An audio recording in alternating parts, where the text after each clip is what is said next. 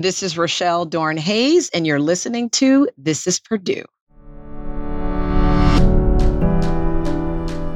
Hi, I'm Kate Young, and you're listening to This is Purdue, the official podcast for Purdue University.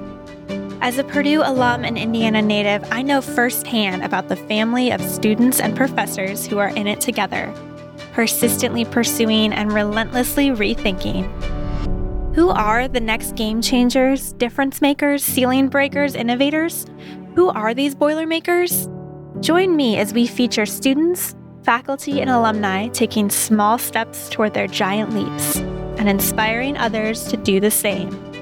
Dr. Cornell A. Bell, he was absolutely a mentor and he taught me so, so very many things. I did not have any connection. I would say he was almost like a second dad to me. That impact that he and I call all the Bop kids of all ages have brought back to me and the things that I have learned and gained and continue to give back to that program are immeasurable. In this episode of This is Purdue, we're talking to Rochelle Dorn Hayes, Human Resources Director at Ford Motor Company. Rochelle shares more about her time at Purdue, where she earned her MBA from the Mitchell E. Daniels Jr. School of Business. She also dives into her relationship with beloved mentor and Boilermaker, Dr. Cornell A. Bell, and the importance of providing guidance to the next generation of Boilermakers through her involvement in Purdue's Business Opportunity Program. Plus, we discuss Rochelle's 25 plus year career at Ford including her work creating an award winning diversity, equity, and inclusion training program, her involvement in Ford's African Ancestry Network, and her transition from finance to human resources. This episode offers helpful insights when it comes to work life balance, advancing your career, and exploring new opportunities. Here's my conversation with Rochelle. Rochelle, thank you so much for joining us on This is Purdue, the official university podcast. We're so excited to talk to you today. Tell us a little bit about your Purdue journey. You actually received your MBA at Purdue. You didn't go to undergrad here. What was your um, experience like at Purdue and what attracted you to Purdue in the first place? So it was really funny. When I was finishing up law school, my last semester, I was appreciating my undergrad business degree a lot. I thought, do I want to become in house counsel one day? Do I want to go in the corporate world? But I knew I wanted to use it more and I just felt like I wasn't done. So I actually called up, I went to Prairie View A&M University for undergrad, called up my undergraduate business dean and said, Dr. Jones, where's a good school? Where do you think I should go apply to? And she said, Purdue. So a couple schools, but like Purdue was really great school. We've had a couple of our um, students, and I was in the honors college too in undergrad. And so a couple of the honor students, alumni had gone there, had done really well, really liked it. I said, you know what? I'm going to apply to work. I'm going to apply to school and see what happens.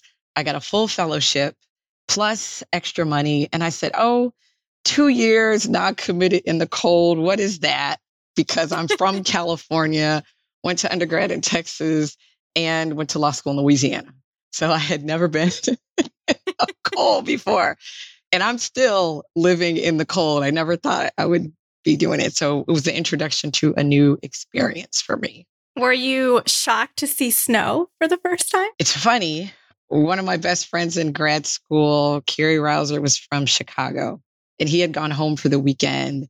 And all of a sudden, early one Saturday morning, he called me and said, Get up and go to the window. I'm like, What are you talking about? Just get up and go to the window. And there was all this snow coming down. And he said, Okay, so now I'm going to get off the phone so you can call your parents and tell them that you say snow. That's amazing. I know I always have grown up in this type of weather in the Midwest. So, but I do love, I frequently talk to people who are like, oh, Purdue was so cold. I didn't know what I was getting myself into. Well, one of my friends from high school, I will say, and I give this same advice today to anyone moving to the cold. She said, go to Eddie Bauer, get a real down coat. Don't get some poly, whatever, get a real down coat, get some long underwear, get some gloves, hat, wool socks snow boots, hat. I mean, just everything real, not fashionable, but actually practical. Not to be cute, to yes. be warm. Yes, functional. and I use it all the time. All the time I do it. And I tell anyone who comes to Ford from down south sure. the same advice today. As Rochelle mentioned, she had a few other higher ed experiences, earning her bachelor's in business administration from Prairie View A&M University's Honors College and getting her Juris Doctor from Tulane University School of Law before coming to Purdue. But what made Purdue stand out to her? What did this Boilermaker experience give her? I honestly got faith in people again. My law school experience was much like you might hear in other venues that there was one assignment everyone had and the pages were torn out of the book. That was part of my experience. When I got to Purdue, everything was in a group. And so I had study groups in law school, but I later found out everyone didn't have the same information. Undergrad, I did, but undergrad, I did, but in grad school, you had to work in cohorts.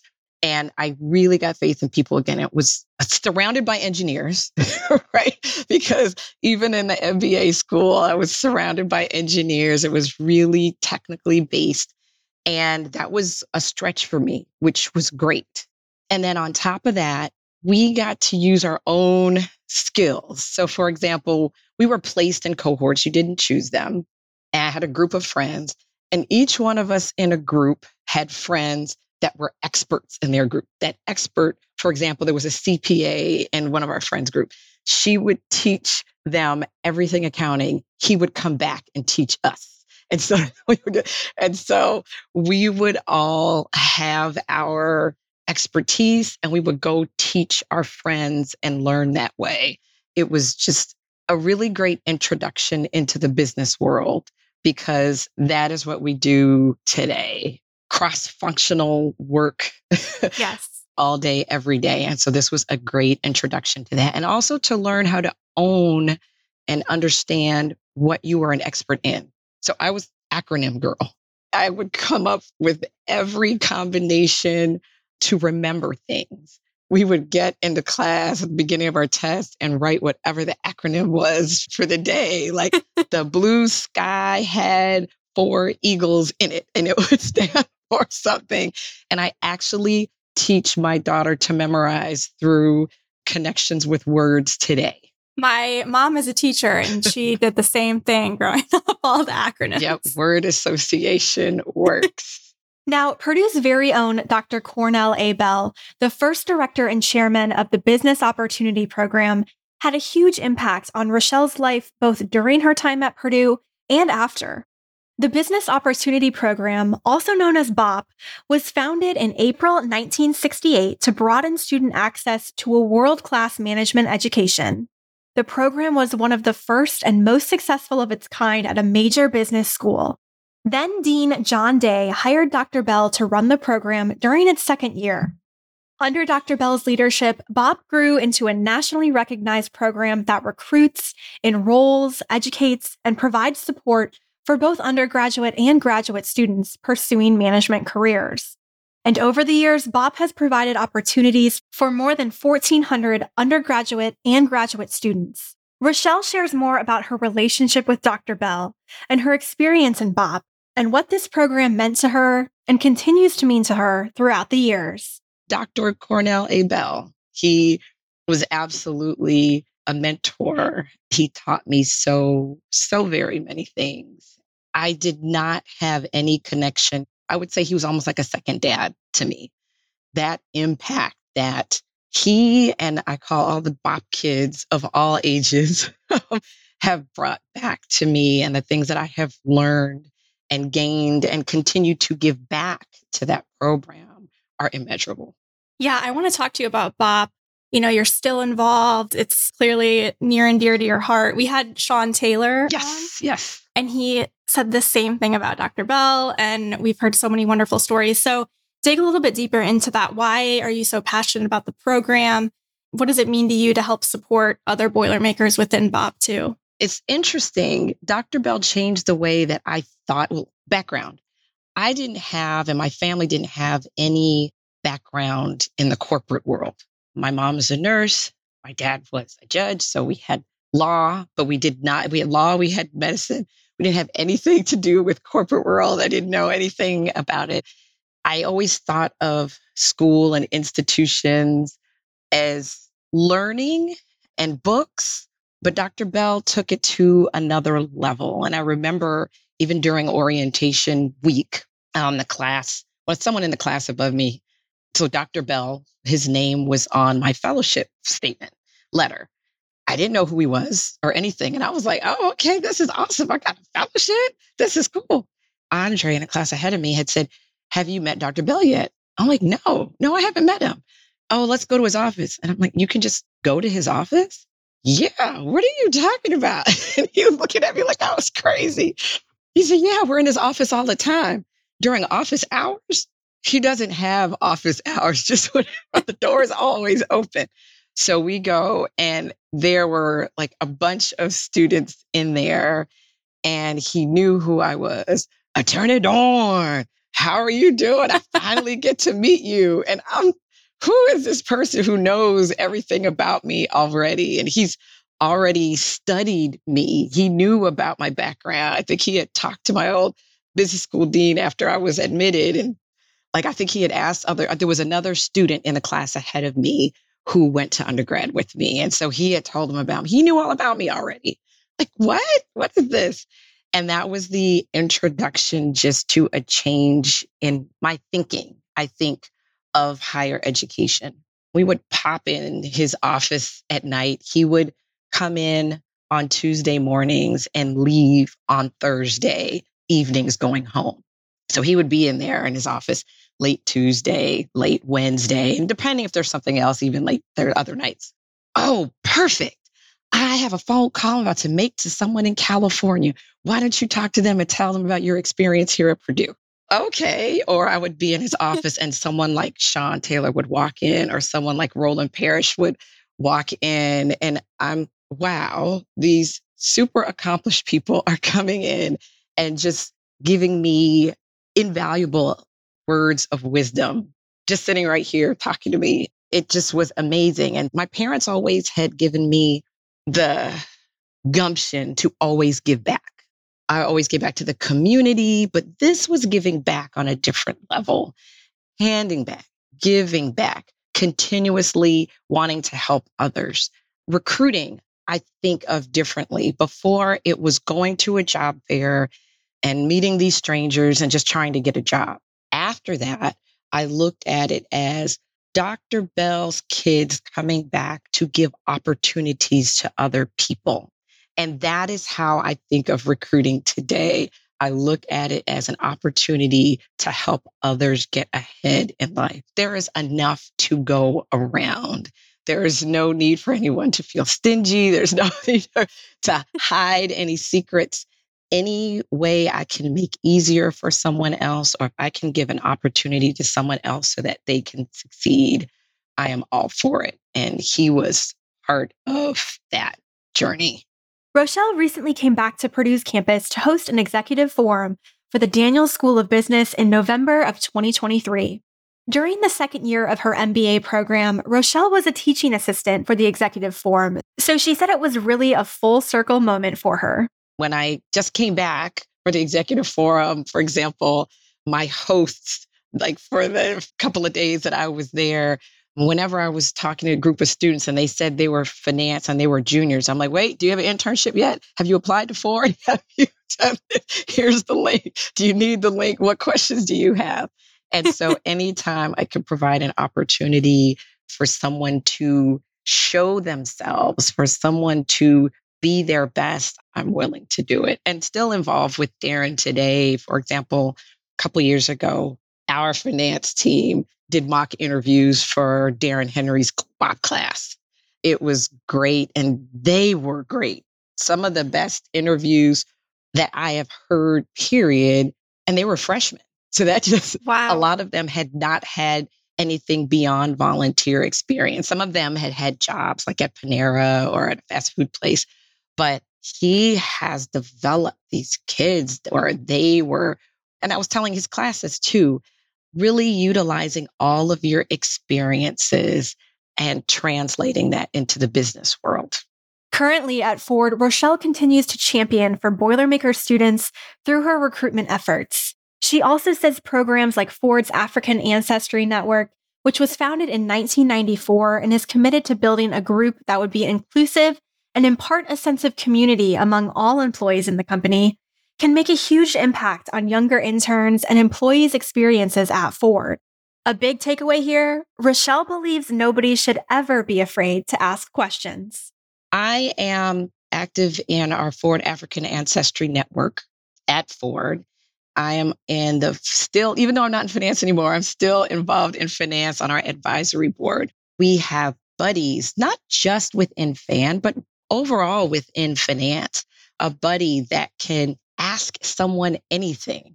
So, like when you first get to the corporate world, is it okay if I wear these clothes? Do I sound stupid? No, never. Always want to be a resource for someone to help them get ahead.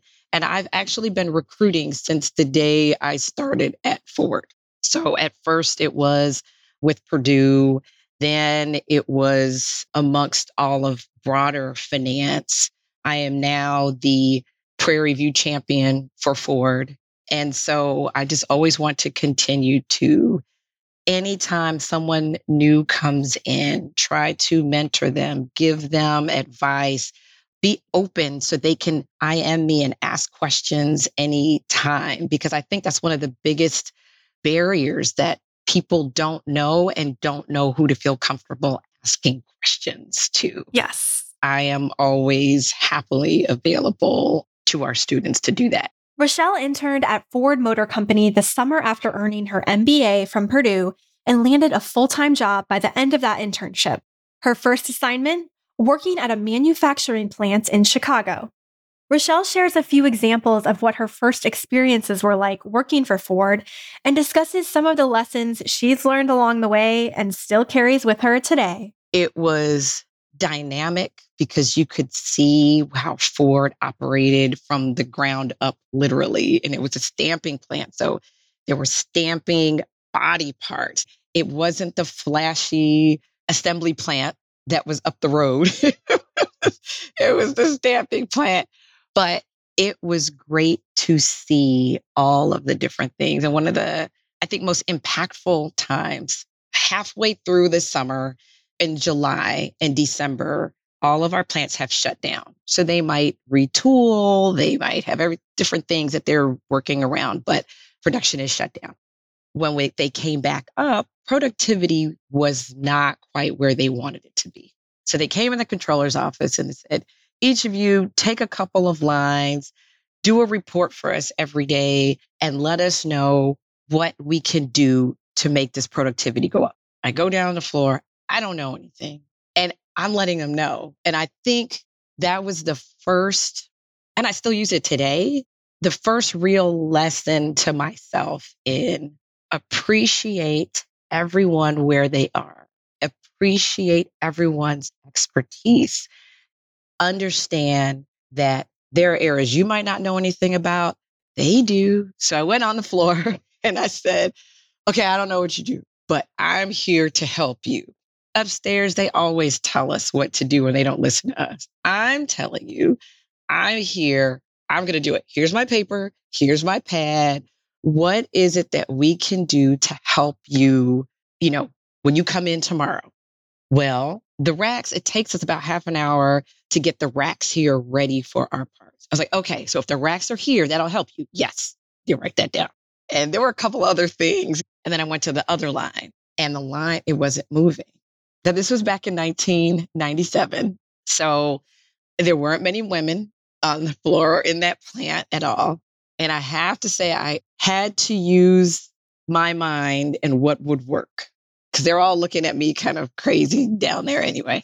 I'm like, excuse me, is this supposed to be moving?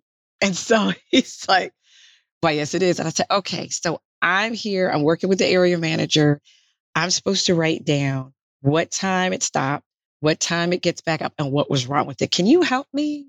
He was kind of looking like, Do I really need to get up? And I'm like, I really need your help. And you always catch bees with honey and not vinegar. Yes. Right? So that not use honey, not vinegar. He then he got up, fixed it, started running, it stopped right away. And I said, It stopped. Is it supposed to do that? And then he's like, no, okay, It fixed it. And I said, well, what was wrong with it? You know, wrote that down, give it to the area manager. The next day, he had racks waiting there for that one line. So he said, wait a minute, you were telling the truth. And I'm like, I told you. Okay, so what else can I do for you today? What else do you? Well, you know, we have to take more breaks because we need some more pads on the floor down here. Could you get some more pads? So I'm writing all the things down. And I said, You know your job. You know what works best for you. I don't know that. So did all that. And then went to the other line. By day three, he saw me coming. It went down at this time. We got it back up at this time. And this is what this is what's wrong with it. And I carry that through today. Make sure that you respect everyone, no matter what level they are, no matter how long they've been there, no matter everyone has experiences that they bring to the table that are valuable. Realize that, understand it, learn from each other, and grow together. Rochelle walks us through her career journey at Ford, from starting in finance and compliance to where she ended up today in human resources. And as you'll hear, she's had a lot of different experiences throughout her 25 plus years there. Ford has been really great in entertaining my desires to use what I call both sides of my brain. So, utilizing the law side, using the finance side. And so, I've had a lot of positions that have granted me bird's eye views of the company, not just in a silo. Just been really fortunate to, I think in a lot of positions, maybe a lot, a lot of people might not have wanted, but have been very beneficial. So I was in the general auditor's office, for example. And so I audited a lot of different areas, including corporate staffs, including HR, including marketing and sales, including pension asset management, including uh, Ford Land. So a lot of different areas. I've been in a couple of other control related positions where I looked at it not as just someone doing testing, but as an internal consultant and really took that to heart and worked with our global directors on a lot of unique solutions. And so within corporate staffs, HR was one of those. So I really was getting involved with some of the operations back almost 10 years ago.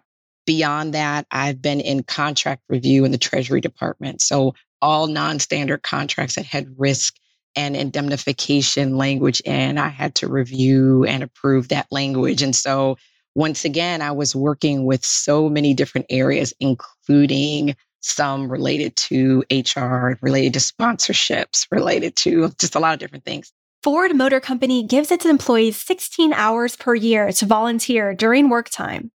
And Rochelle said her love of volunteering, both within Ford and outside of Ford, was instrumental in the ease of her career move from finance to HR. She's held various leadership roles and participated in numerous local and global community service projects with her sorority, Alpha Kappa Alpha Sorority Inc.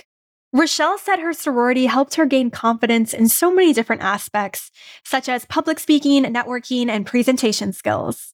Rochelle discusses several of the volunteer opportunities she's involved with at Ford, including the creation of an award winning diversity, equity, and inclusion training program. I volunteered the whole time. So, like I said, I've been in recruiting this whole time.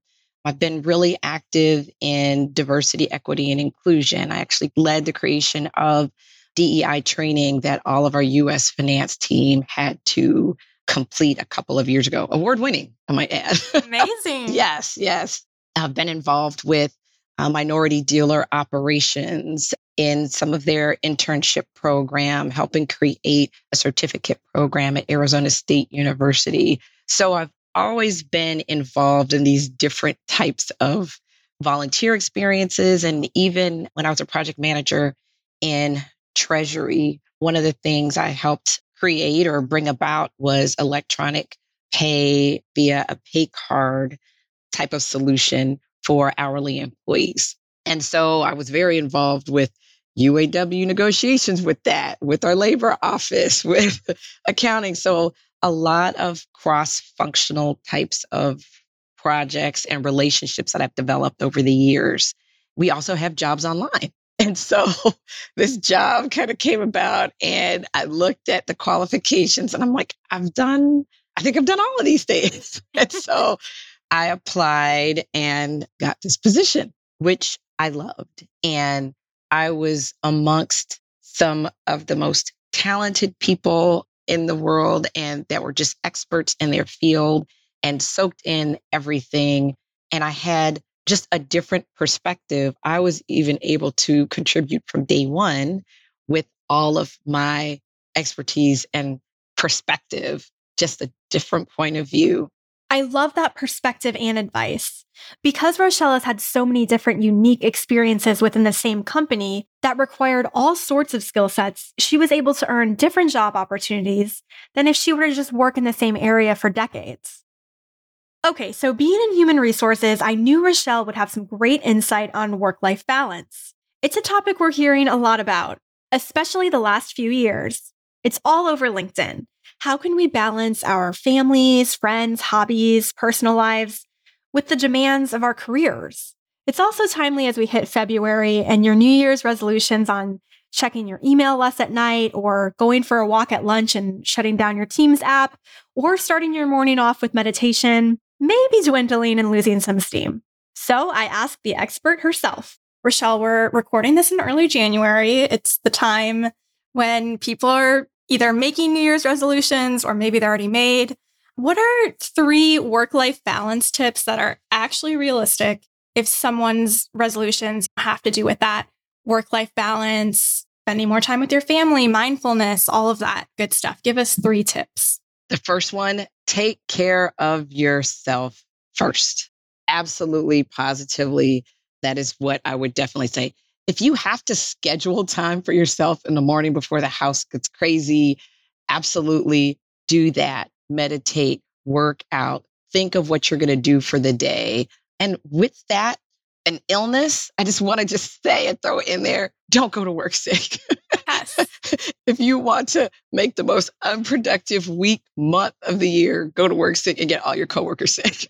and so that is like take care of yourself. And if you do get sick, stay at home.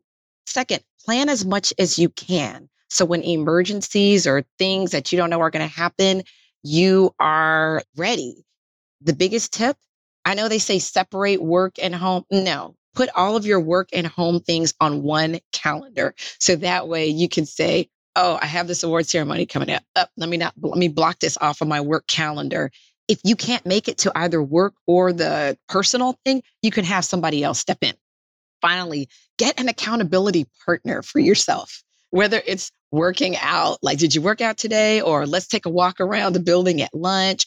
Or it's even at work did you put that pickup time on your calendar, block it off on your calendar because you know you're going to do that?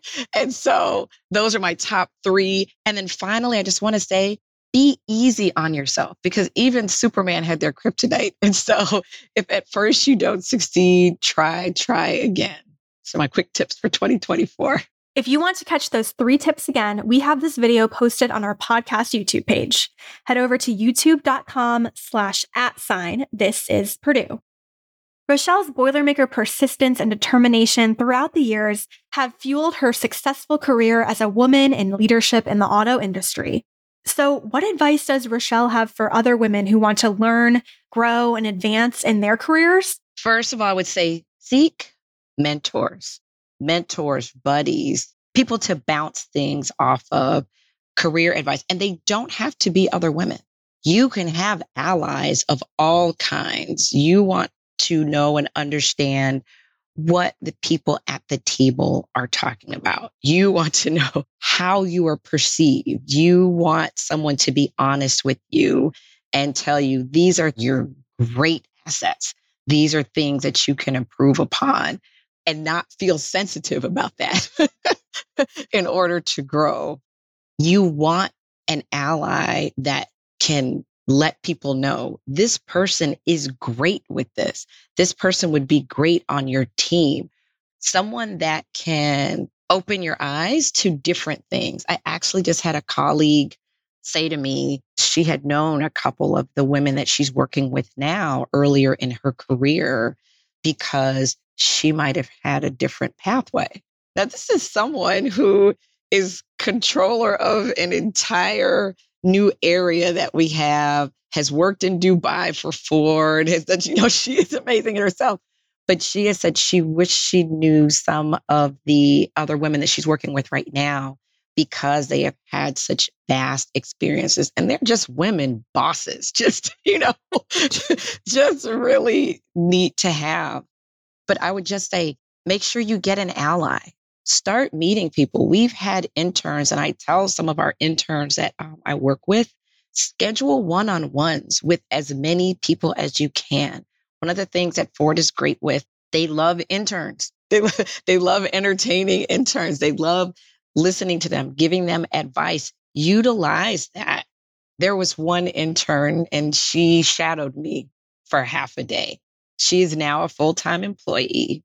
She had an entire slide in very small font with like, I don't know how many columns of people she had one on ones that she was able to show at the end of her internship all of those experiences were invaluable. And I've done the same thing to a couple of Boilermakers, actually. Like, who would you love to meet? And, like, for example, in finance, who would you want to work with? What's an area you might want to work with in the future? And Michael Lewis, he's actually a Ford employee right now. He said, Ford credit, marketing and sales, and I forgot what the other area was. And so I got him a one on one with Marion Harris, who is currently the CEO of Ford Credit. And Brian Schaff at the time, he's retired now, but he was CFO of Ford Credit. And Tim Boffman, he's now general manager of Ford Pro. But at the time, he was a controller of marketing and sales. And it was really cool because he had this one on one with him. And then he said, schedule another one on one with me in two weeks. And within that time, his new role had come out. He knew it was coming, but it hadn't been oh. announced yet. And so he got to talk to him again in his new role with Ford Pro. And so I would definitely say ask, just ask. Don't be afraid to ask and get those allies, mentors, networking.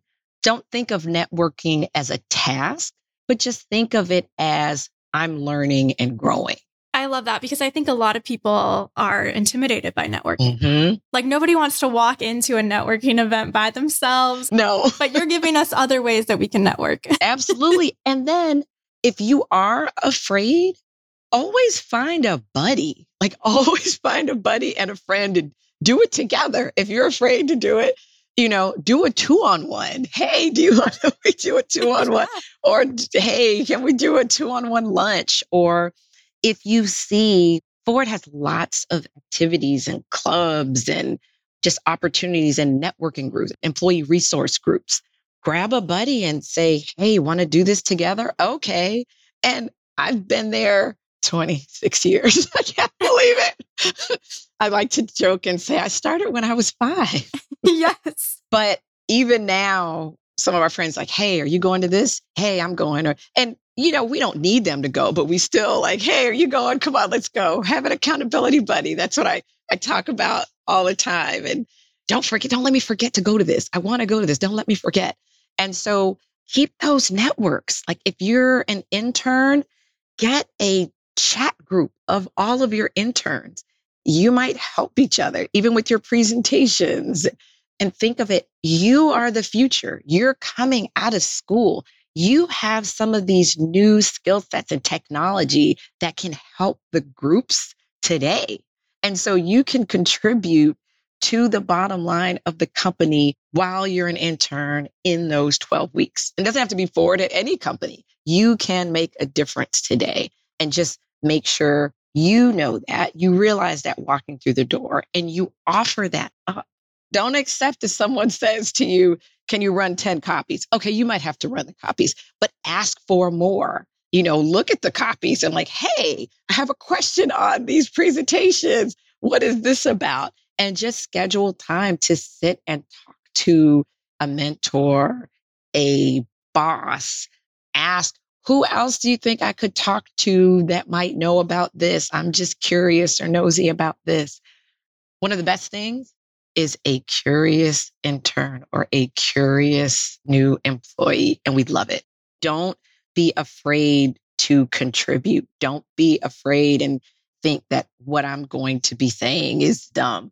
That psychological safety is there, or you'll find out very quickly if it's not.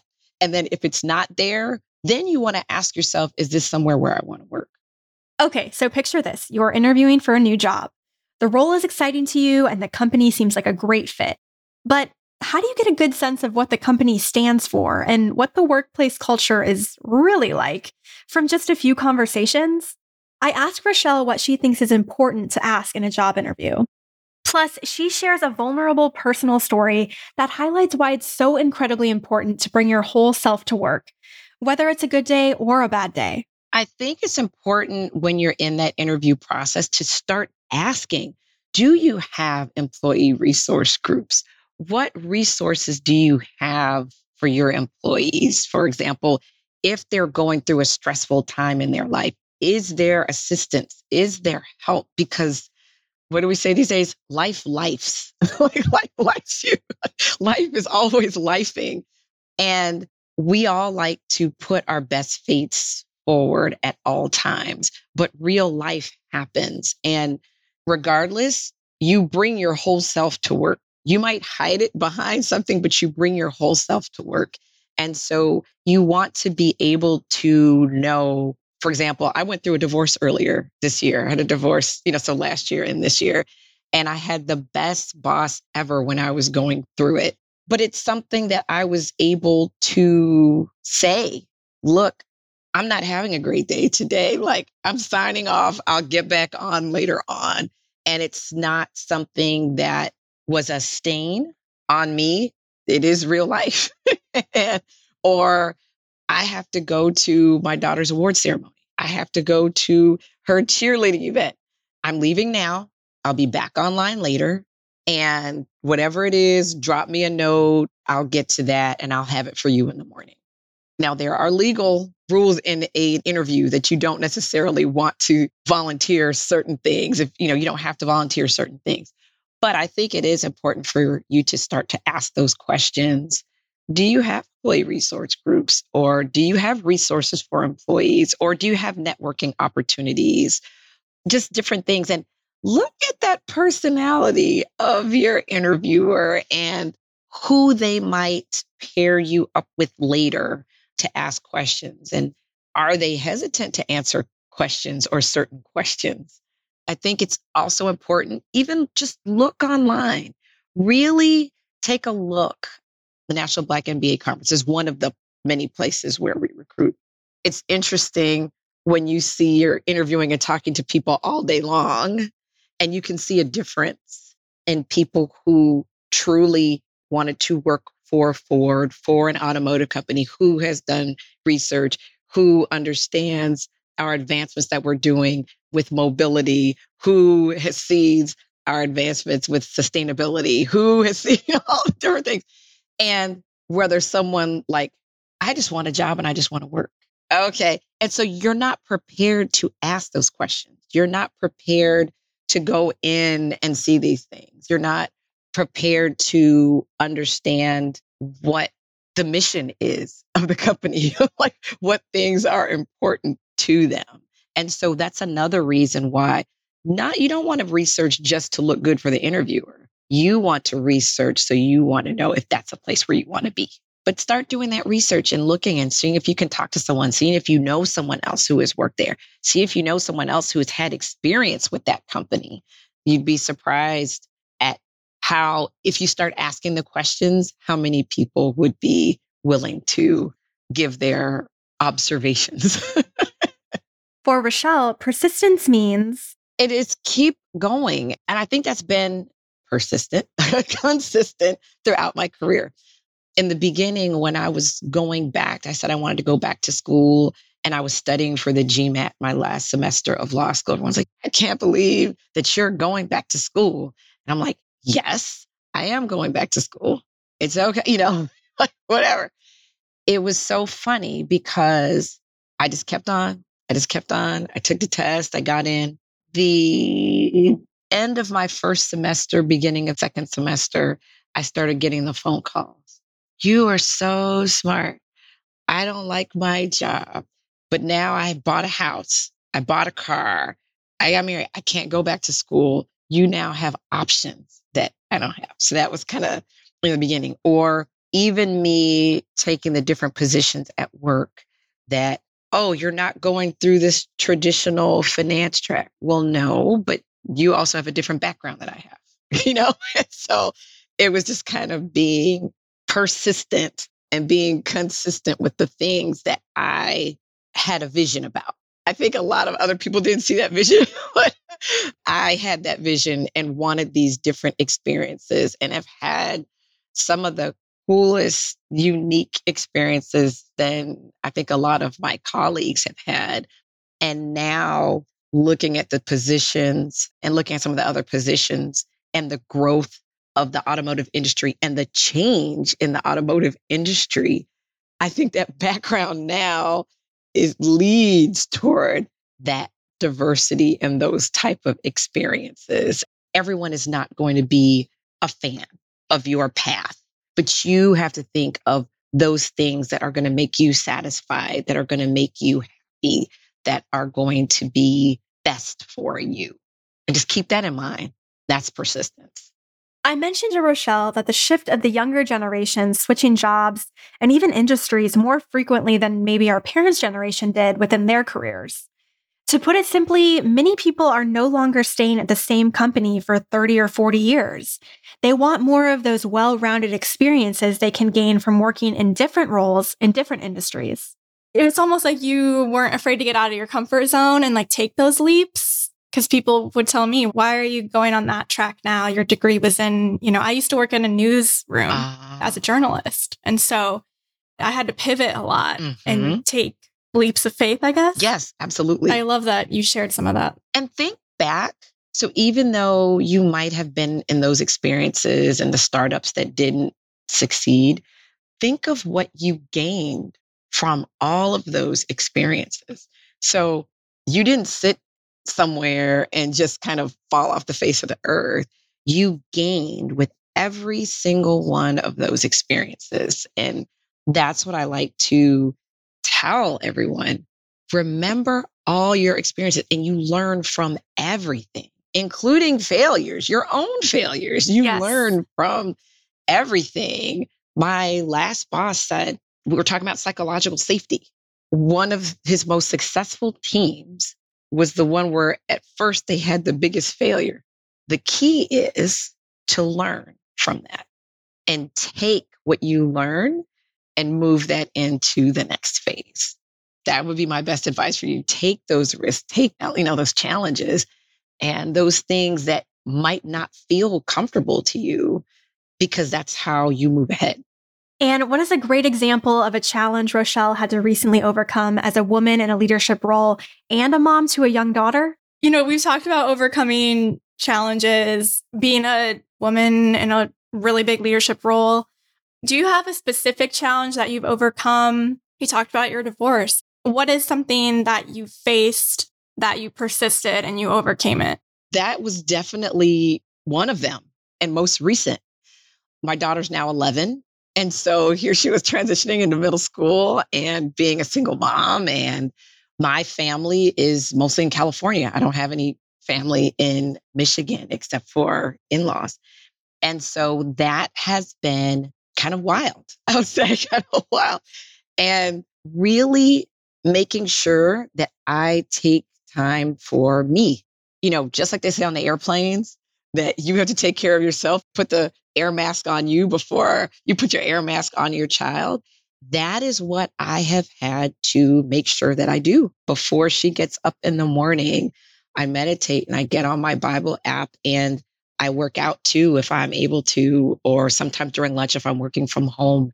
And those are things that when I was married, honestly, I would often push to the side. And I email her dad, like, these are options, like these she's got this performance. She's got this meet. Can you go to this? Can you go to this? He's a, has a prominent position, is not able to go to a lot of her events. And so I don't want her there by herself. So I have to make sure that she does that. And so does that mean that my schedule is crazy? Absolutely. Is it worth it? Absolutely. And that is just something that I've worked around and have been comfortable telling my team and have been comfortable telling my workmates that. I think at the beginning of the divorce, you have, I think anyone would have that kind of shame, like I failed or I, I didn't do it. And to get over that and say, look, I'm going through this and this is my new normal now. And I have to schedule this. I have to take her to school. When I started the chief of staff job, it's global leadership team. My boss was in the UK. I had team members in China, India, Germany, New York, North Carolina, Miami, Cincinnati, Indiana, and Oregon, and just two of us in Detroit. and I had just different hours that I was working with them, meeting with them. We had a 7:30 a.m. team meeting often. My daughter's school does not open till 7:30 in the morning. So I would drop her off, get her there at 7:30, sit in the car with my laptop and take my meeting and then drive home at eight o'clock. It's those creative types of things that I'm open to, game for. You know, she has gymnastics class or she has dance class. I am in the parking lot, especially during that COVID time. I was in the parking lot with my laptop taking a meeting. What's that noise? Oh, it's raining. I'm sorry. you can hear the rain. Or they would the camera would be on. Where are you now? Uh, I'm outside the dance class. And like, okay. And they would just kind of, okay, and move on and take care of business.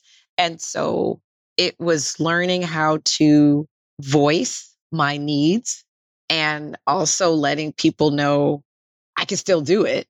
I'm just not going to be during this time frame. And then it was learning just how to be comfortable with myself, my new normal, and letting everyone know that too. I asked Rochelle how her Boilermaker experience helped teed her up for all of the success she's experienced throughout her career at Ford.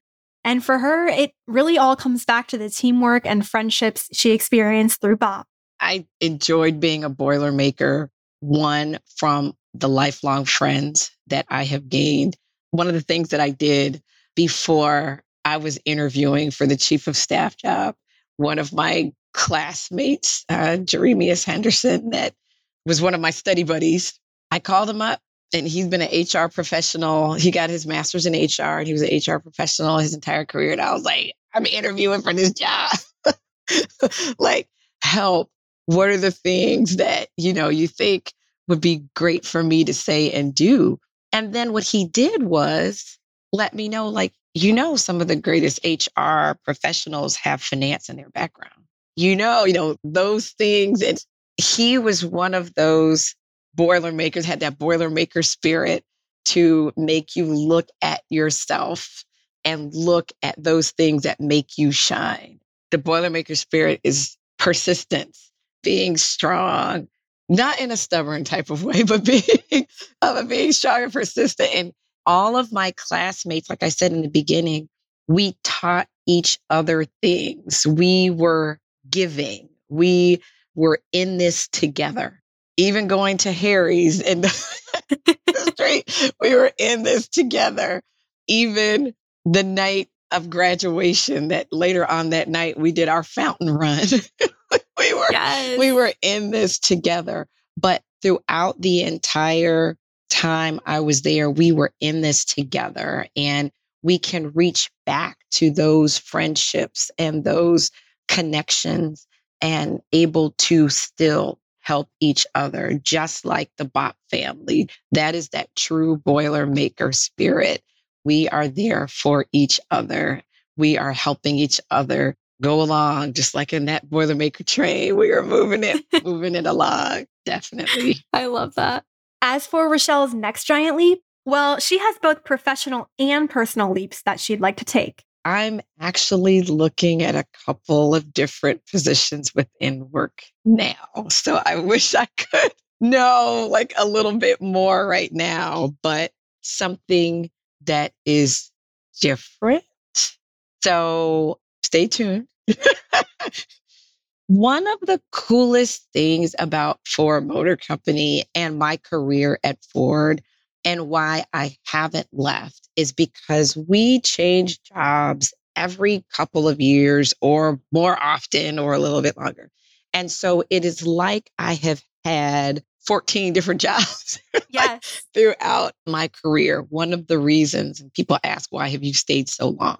Because I can have totally different experiences, learn and grow in this same company.